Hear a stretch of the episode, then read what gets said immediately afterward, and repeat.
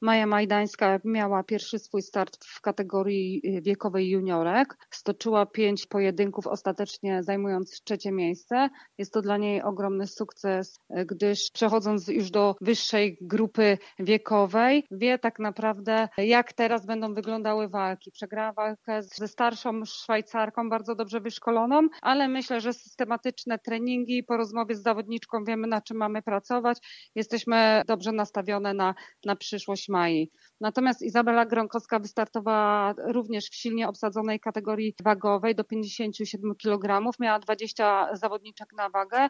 Niestety polosowała w pierwszej walce medalistkę Mistrzostw Europy z Azerbejdżanu, gdzie po pierwszej udanej rundzie bardzo dobrze walczyła, realizowała założenia taktyczne musiała uznać wyższość swojej przeciwniczki, przegrywając walkę, odpadła z turnieju.